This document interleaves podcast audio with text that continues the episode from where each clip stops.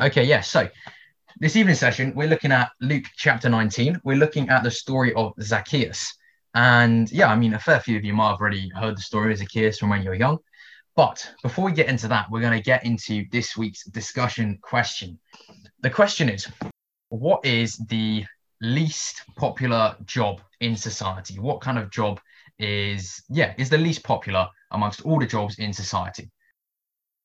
Right, I don't know what they're called, but you know the people who like look after the dead people when they die and they like clean their body, that because I would not want to do that. So I think a Man United player because no one really likes them.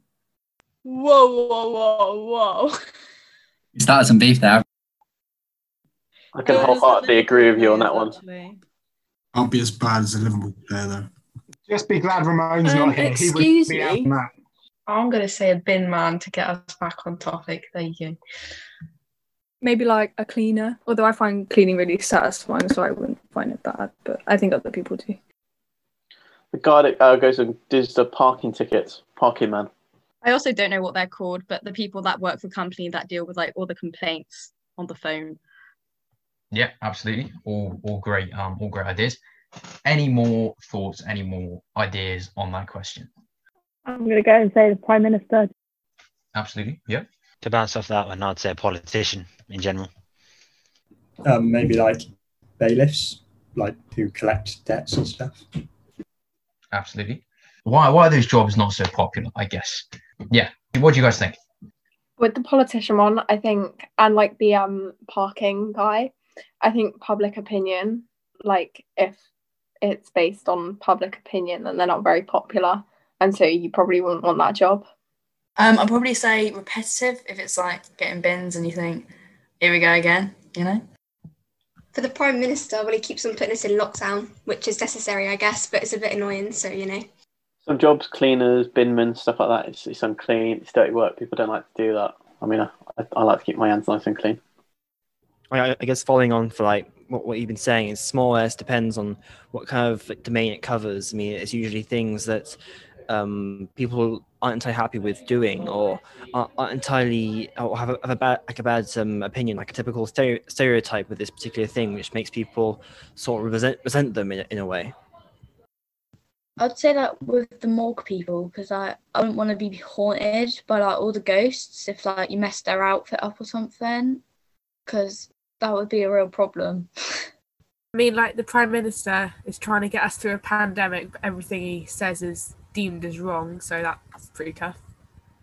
I reckon it's more being in the public eye and being in the public view because just as I think someone just said, it's just you're constantly being judged on the choices you're making. it's those kind of jobs that people don't want to do because they're in the public eye and they're constantly being judged on those jobs. Yeah, no, absolutely. That was some, yeah, some really great points. And you might be thinking, okay, what's the kind of purpose of that? Why do we just spend like 10 minutes talking about career choices? Well, looking at today's passage at Zacchaeus, it's important to try and get into the mindset of how people would have viewed Zacchaeus at this time. So before we get into the passage, I'm just going to give a kind of brief historical context overview of tax collectors in the first century you know, we've spoken about all these jobs. We've spoken about how, you know, maybe like we wouldn't like to do them personally, or they receive a lot of criticism, a lot of hate from other people for doing their job. Well, if you think of quotes like the worst one out of that list and multiply it by a huge quantity, then you kind of get close to how people would have felt about tax collectors back 2000 years ago. You see, tax collectors they were seen by everyone in society, especially the Jews. They were seen by the Jews as like the worst, the worst people in all of society.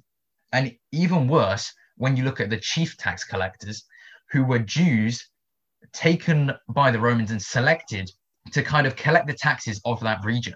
So not only do you have this idea that obviously the Jews didn't like the Romans anyway, because they were under Roman occupation, they didn't really have too many nice feelings towards them. But then on top of this, you have one of your own brethren in allegiance to the Romans. And, you know, because of that, we can see that Zacchaeus was a Jew. He was also a tax collector. So he would have been seen as a corroborator with the Romans. And it's also important to understand how tax collectors went about their job. If you think of taxes today, you know, you pay a proportion of your salary to the government each year, um, and that's a set percentage that's determined by how much you earn. You see, back in first century, how much you would be taxed really depended on how much the tax collector wanted to earn. Because yes, they did have a set threshold which they had to tax the people, but their salary came out of that tax. Their salary came out of the excess that they were charge people. No one really likes paying taxes, especially these first century Jews who, to put it into context, Roman taxes equated to about 50 to 80% of their earnings. That's a lot of money when you add on top of that the additional maybe 10, 15, 20% that the that the tax collectors themselves are going to be charging. There's this idea that they were absolutely hated by Jewish nationalists. And you see, kind of looking at some of the taxes that they had to pay for, this chief tax collector would be set up in the central square, in the kind of business district, if you will, of each town or each city. They would have been in the public eye. They would have been seen by all. Everyone would have known them and everyone would have absolutely resented them because there was this kind of double obligation. Jews were paying taxes to the temple, which were quite small, just a tithe, about 10%, and then a small temple tax. But then on top of that, you had this massive 50 to 80% going straight to the Romans. And just some examples of some of the taxes people were taxed on. If they worked the lands, they were taxed on the ground that they worked. They were taxed just for living in a city, just for making up part of the population. They were taxed on transporting goods such as animals and food. They were taxed on inheritance. They were taxed on sales. They were taxed on business licenses. The Romans taxed pretty much everything. And when people don't like something, they often want to pin it on one person. You know, the kind of, don't get me wrong, the international situation that we're finding ourselves in is very challenging. And it's very easy to think, okay, who can we pin this on um, as kind of one person? And it's think, oh, it's quite easy to look to our prime minister, although he's just taking the actions that anyone would have to take in that situation. You'd imagine it would be almost the same thing for tax collectors in these towns. People would pin all their resentment towards the Romans on this one person in their town who was in charge of collecting all the taxes. And you see, that's what makes the story of Zacchaeus so amazing. Because despite everything that he had done, despite the fact that he had extorted, lied, and stolen from people, despite the fact that he was utterly despised by all of society, it didn't disqualify him from Jesus' love. And it definitely didn't disqualify him from salvation. And that's what Josh is going to unpack for us now in the main part of the session. So I'm going to hand straight over to him. Yes. Um, before I get started, is there anybody that would like to read the passage? Yeah, go on, Elliot. Um, Luke, 19, 1 to 10. Zacchaeus and the tax collector. Jesus entered Jericho and was passing through. A man was there by the name of Zacchaeus. He was a chief tax collector and was wealthy. He wanted to see who Jesus was. Not being a short man, he could not, because of the crowd. So he ran ahead and climbed a sycamore fig tree to see him, since Jesus was coming that way. When Jesus reached the spot, he looked up and said to him, Zacchaeus, come down immediately. I must stay at your house today. So he came down at once and welcomed him gladly. All the people saw this and began to mutter, He has gone to be the guest of a sinner. Zacchaeus stood up and said to the Lord, Look, Lord, here and now I give half of my possessions to the poor. If I have cheated anybody out of anything, I will pay him back four times the amount. Jesus said to him, Today salvation has come to this house, because this man, too, is the son of Abraham. For the Son of Man came to seek, to save what he was what was lost. Yes, that's great. Thank you, Elliot. Most of us will have known the story of Zacchaeus by now, like the little children's song that goes with it, and quite a lot of what surrounds it biblically, linking to God's love and how it's not regarded for just a small group of people, but for everyone. In fact, I remember at Spring Harvest in 2018, one of the best years there's been, there was a Q&A with Archbishop of Canterbury, Justin Welby, and there were questions about um, love and how we should love others and how we should treat the LGBTQ plus community. And he went straight to John 3.16 and said, for God so loved the world. There's no ands, ifs, uh, or buts in there. It's There's no leaving out a certain group of people. It's not saying only if they're, they're this type of way. But he says love all. And God meets us where we are. No matter what we're like, no matter where we're from, God loves us in that moment. So this story is also a very nice little way to see how it's pe- played out in billions of lives over the last 2,000 years. See, it's an amazing story of Jesus meeting somebody, showing them love, and then recognizing it. And that's quite often what we see when we hear the stories of people who have gone into prisons and preached the gospel for people to repent from murders or whatever they've done to find the love of God. In this first verse, I want to set out the context. I want to say that this is Jericho. This is the same Jericho that we see all the way back at the start of the New Testament, which Joshua walks around once every day for six days and then seventh on the seventh. This is, this is probably still a fairly large city. Rebuilding out of the rubble, there was probably 3,000, 4,000 people that lived there.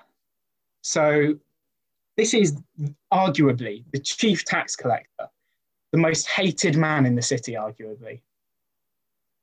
Jesus, out of 4,000 people, never met Zacchaeus, never been somewhere where he knows he'll be, is walking through the street and picks him out of the crowd. It's a needle in a haystack story. You know exactly where he was. He met Zacchaeus where he was, literally and spiritually. And in that moment, he could have chosen anyone. He could have gone anywhere. He could have been, he could have gone to the richest people in the city and said, Can I have dinner with you? And they would have probably said yes, because Jesus was like celebrity status at this point. But he chose Zacchaeus because he loved Zacchaeus, just like he loves everybody.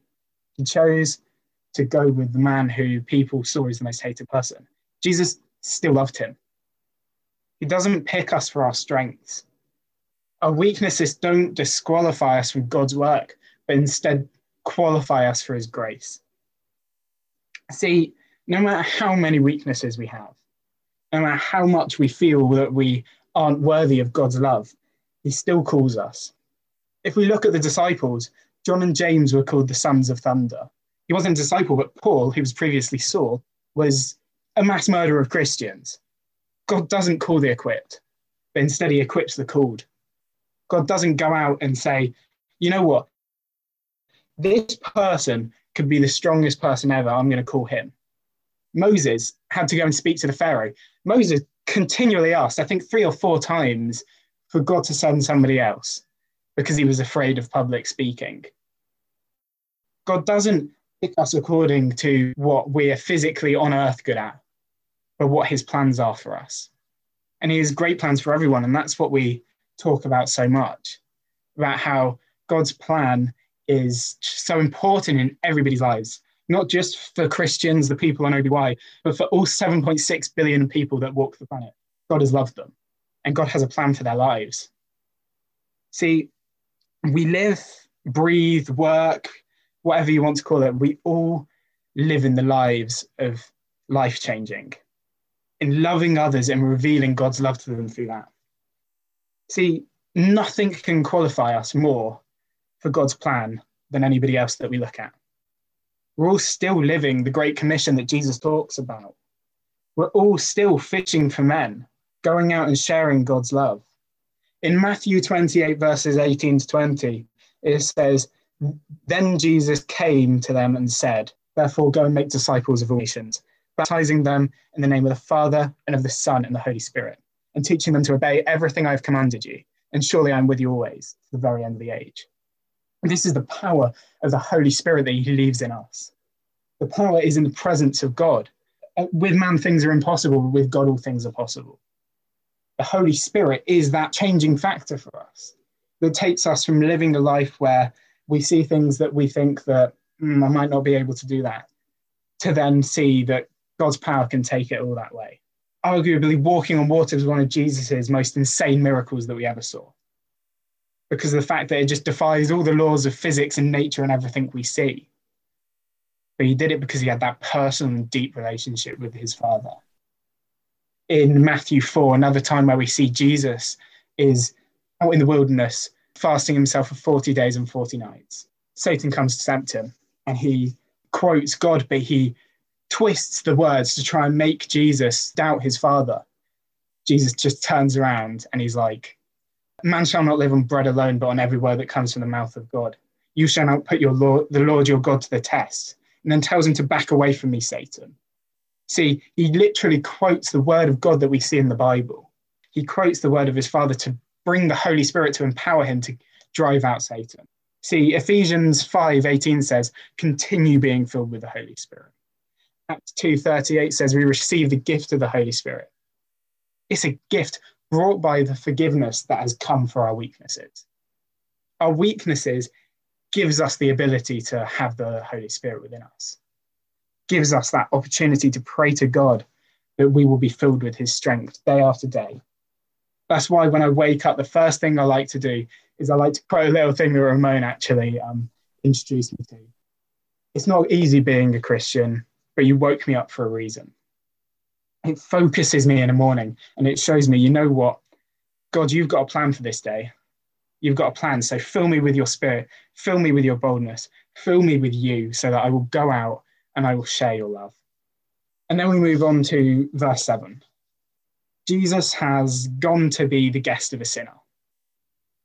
All of us are sinners. It's a really hard thing to hear sometimes when somebody just says, You are a person who is not great, but like all of us are unworthy of the love that Jesus has shown us. All of us are unworthy of that sacrifice that we see in the Gospels. Romans 3:23 says, For all have sinned and fall short of the glory of God and all are justified freely by his grace through the redemption that came in by Christ Jesus. God had no debt, he had no obligation for Jesus to come and die on a cross. None of us are sinless. See, again in Romans, I'll go back to that again. In Romans 3, verse 10, it says, It is written, there was no one righteous, not even one.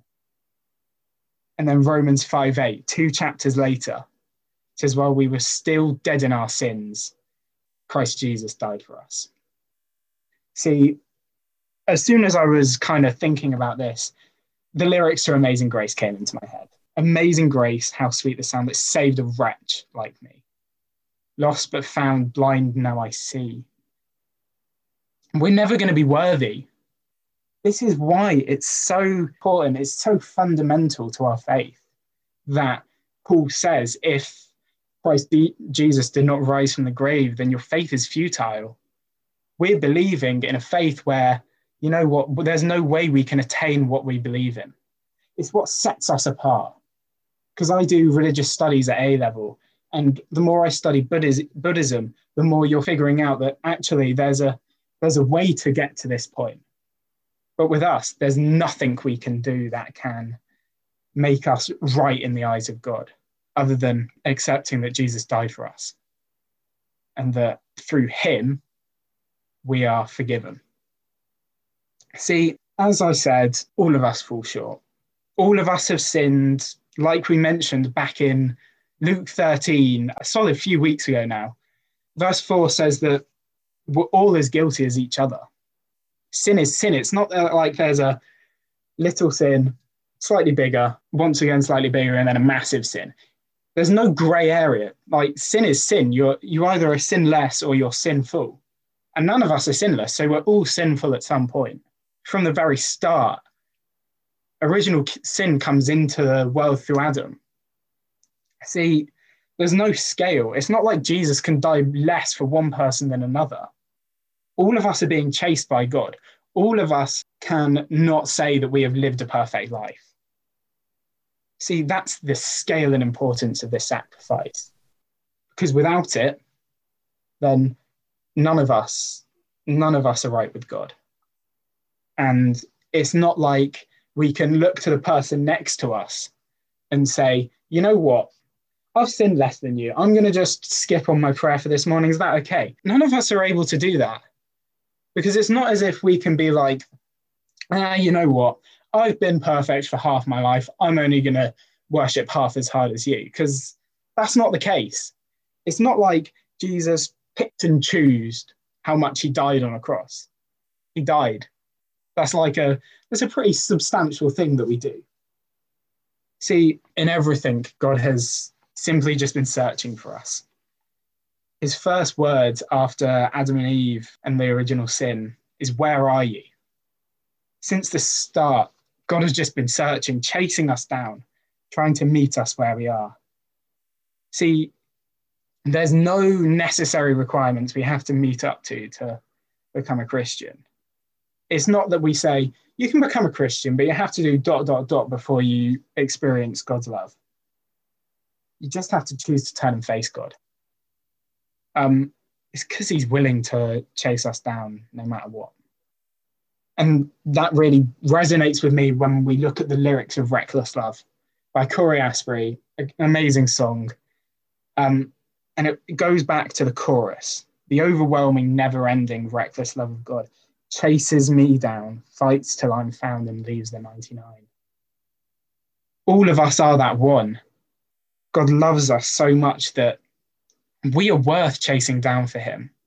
Not because we're perfect, but because, but because we are, because we're weak, because He knows that we cannot experience eternal life in heaven without being made right with Him through like baptism and through turning to Him and through experiencing God's love. Um, see, Romans 8, 38 39, some of my favorite verses in the whole of in the whole of Romans. But nothing can separate us from God. Every action is of love. Meet people where they're at. That's what God calls us to do. Romans 8, 38 to 39, I think says, For nothing can separate us from the love of God, neither angels nor demons, the present nor the future, nor, nothing can all create height or depth, nothing in all creation will be, will be able to separate us from the lo- love that is in Christ Jesus our Lord. See, to tear down the barrier of death and to come to meet us, that's the biggest action that we see in the Bible. All of it points to it as we say most weeks, if we go back to uh, Genesis 3:15, that is the first time that we see that Jesus's death is predicted. Thousands of years pass, Jesus dies on the cross. Thousands of years later, it is the one point of all of humanity that, if it is true what they say, changes everything. See, what's holding us back? What's holding us back from experiencing God's love? What's holding us back from turning to face Him, turning to see what He has promised for us on that cross? It's forgiveness. It's not God forgiving us, but us reaching out, turning around to Him, recognizing that we are we are weak. Turning to face God feels unnatural because it's just not something that we should be able to do. It's like going into a job interview with no qualifications. You've done nothing that really warrants you being able to get this interview. There's nothing that you could possibly say that makes you any more right for the job than anybody else. But the interviewer turns to you and says, Here's a free qualification God's love. And while you're at it, take the job. That feels quite unnatural. And if and if that's ever happened to you in a job interview, I'm very envious. But like, it's so unnatural because that's what it is. We don't deserve God's love. We don't. We, there's nothing we can do that can make us any better than the person sitting next to us. Um, I'm now going to quote one of my favorite movie characters from all time. Uh, that is not Mater from Cars. Timo Cruz from Coach Carter, an amazing film for all the basketball lovers out there, then you you'll know who I'm talking about. But his storyline is amazing. I could pick moments throughout that film to use as examples here. But here's a quote from towards the end. And throughout the film, Samuel Jackson, the, co- the coach, has been saying to him, What is your biggest fear? What is your biggest fear? And towards the end, Timo Cruz, the character, says this Our deepest fear is not that we are inadequate, our deepest fear is that we are powerful beyond measure. It is our light, not our darkness, that most frightens us. You playing small does not serve the world. There is nothing enlightened about shrinking so that other people won't feel insecure around you. We are all meant to shine as children do. It's not just in some of us, it is in everyone. And as we let our light shine, we unconsciously give other people permission to do the same. Since the start, it's been our sin, our weakness, our faults, our fears, our inadequacies that don't disqualify us from God's love, God's work, but qualify us for God's grace. Nothing, nothing Zacchaeus did in cheating people out of money could have changed the way Jesus lo- loved him. Nothing can pull us away from God's love like we see in Romans 8. Nothing can change how God's love interacts with us. See, just like the lost sheep, the lost coin, the prodigal son, we're not worth dying on the cross from Jesus, but he still does it anyway. Our love, our presence when we realize this liberates others. It's not being comfortable with the halfway, it's always striving for that little bit more of Jesus' presence in what we do. And we also, in this passage, see that instant snap change in Zacchaeus. This man was somebody who regularly took money from other people. And he turns around and says to Jesus, Look, Lord, here and now I give half my possessions to the poor. And if I've cheated anybody out of anything, I will pay back four times the amount. We see this change. It's it's as if he's just right there and then he's recognized everything that's gone on throughout, throughout his life. Like Zacchaeus, we're not worthy of God's love. But Jesus constantly goes back and shows he isn't here to save the rich, but here to save us all no matter what. And this is so prominent because the first shall be last and the last shall be first. And he says, Give up all your riches and come and follow me. See, that's what we're called to do. We're called to love as Jesus loved us. He has emboldened us with a spirit, with the spirit that he leaves on earth at the ascension. And what Jesus does is he goes out and loves people that needed it most, reaching people where they are. He heals so many people with leprosy in the Gospels, but people with leprosy were often ignored by ignored by society, cast out, not talked to, left to die almost. But Jesus loves them. That's the key. In 1 Corinthians 13, verses 4 to 7, it says, Love is patient, love is kind, love is not self seeking, is not easily angered, it keeps no record of wrongs. Love does not delight in e- evil, but rejoices in the truth. It always protects, always trusts, always hopes, always perseveres. See, Jesus sees us at our worst. Jesus sees us as the person that we hide away from everybody else. And he loves us all the same. That was something that was very prominent to me going through my life in, in secondary school because there, there were moments where I looked at myself and I thought, you're just, I just, I hated the look of myself because I was, I felt disgusted with who I was. And that's why Jesus' unconditional love is so astounding. God doesn't not love us at any point in our lives. He loved Zacchaeus even though he had wronged people and was basically stealing. He doesn't not love us when we sin. He doesn't not love Donald Trump. He doesn't not love Boris. He doesn't not love the bin man that wakes you up at half six on a Saturday morning when you just want a lion. I've tried running from my past so much. I've tried burying it so deep within me that nothing can reach it. But every day I woke up, you feel a presence sometimes. And that's just God continuing to stick by my side. And if I could go back to each of those days, and if I prayed, I probably would have felt that same feeling each day because God was there through it all. God saw me at my worst and he stuck by me, just like he's stuck by everybody in this room, just like he's stuck by everybody out there in the world. See, he loved me where I was, he loved you where you were, he loved every single you that has worked from the day you were born to the day we are at now, and will continue loving you billions of years into the future if you plan on living that far. See, even when I was ashamed of who I was, he loved me. Even when we feel as far from God that we could possibly be, he's still there reaching out. And all we have to do is turn around and face him and be like, God, thank you for being there for me.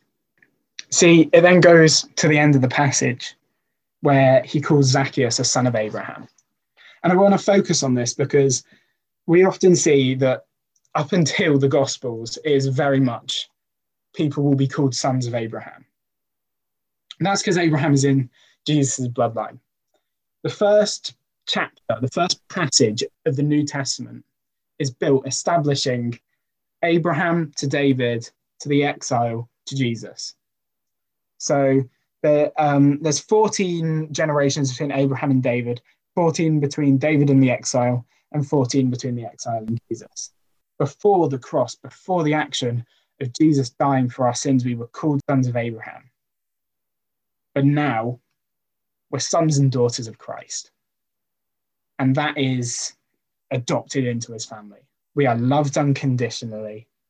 We are loved no matter what we've done. There's a plan for us. There is promise of a life with him in heaven because of that action on the cross. Verse 5, he says, Zacchaeus, come down immediately. I must stay at your house today. Do you think when he said that sentence to, to Zacchaeus, he saw it all playing out to saying, because this man too is a son of Abraham? He's invited him into that family. Just like Joseph is adopted in um, as the as the father of Christ, even though he didn't have any physical I- interaction in the birth. See, what we need to do is meet people where they are. That's what God's done to us. That's what Jesus did to Zacchaeus. That's what we've seen play out these last 2,000 years. We need to stop living in a dream world where we stick within the church. Church isn't perfect. Church is the people. This, this is church. When you're eventually able to go and have coffee with your friend again, Jesus is there with you. That is the church. When you go to church, that's church. When you go to youth group, that's church. This is church. Going out and loving people, that is the action of the church. That is act. Uh, we're still living out acts. The call to go out and spread Jesus' love as the church, and that's what we're doing. We need to meet people where they are. Because the more that we stick within the church building, the more that we stick in this little kind of this kind of click, the less we're reaching people where they are. The more that we're going to see things that aren't what we want playing out. Jesus just went and chatted to Zacchaeus. That's all we really see. He didn't perform any healing, he didn't perform any like massive miracle. He just went and said, Can I come over to your house for dinner? That simple action is meeting Zacchaeus where he is. And that's what we're called to do. And that is really the whole intimate story within this passage of a man who is hated by his culture because of the job he does, being met by the, the Son of God who loved him, who just went to spend time with him. Potentially, we don't know what happens after this, but you never know. Maybe Zacchaeus became a prophet. Maybe he did great things for Jesus.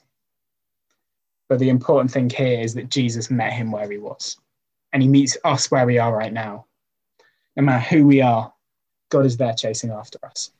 So, yes, thank you for coming to my TED talk. I will now hand back over to Ben. See you in the small groups. Absolutely. Yeah. Thank you so much, Josh, for that amazing spirit led, comforting, and challenging talk.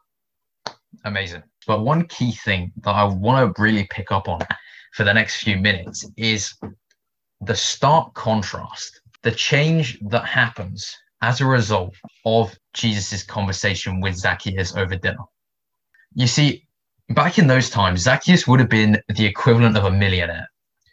Just throwing some numbers around, if we just say he had a million denarii, we can see that in verse 8, he gives away half of that to the poor. So say he's given away 50,000.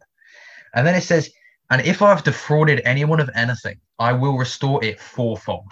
Let's say, hypothetically, he had been taking an additional 10% for every tax that he made. He'd have to give away 40% back to do 10% fourfold. That's giving away 400,000, leaving him with only a fraction of his original wealth. And while those are just numbers that are kind of just pulled out of the air, it's still clear to see that however much, however big the quantity actually was, the fact is that there was that change. A couple of weeks ago, we spoke about the rich man and Lazarus. And that's the other place where we see the phrase son of Abraham used. But you see, this is where the difference comes in.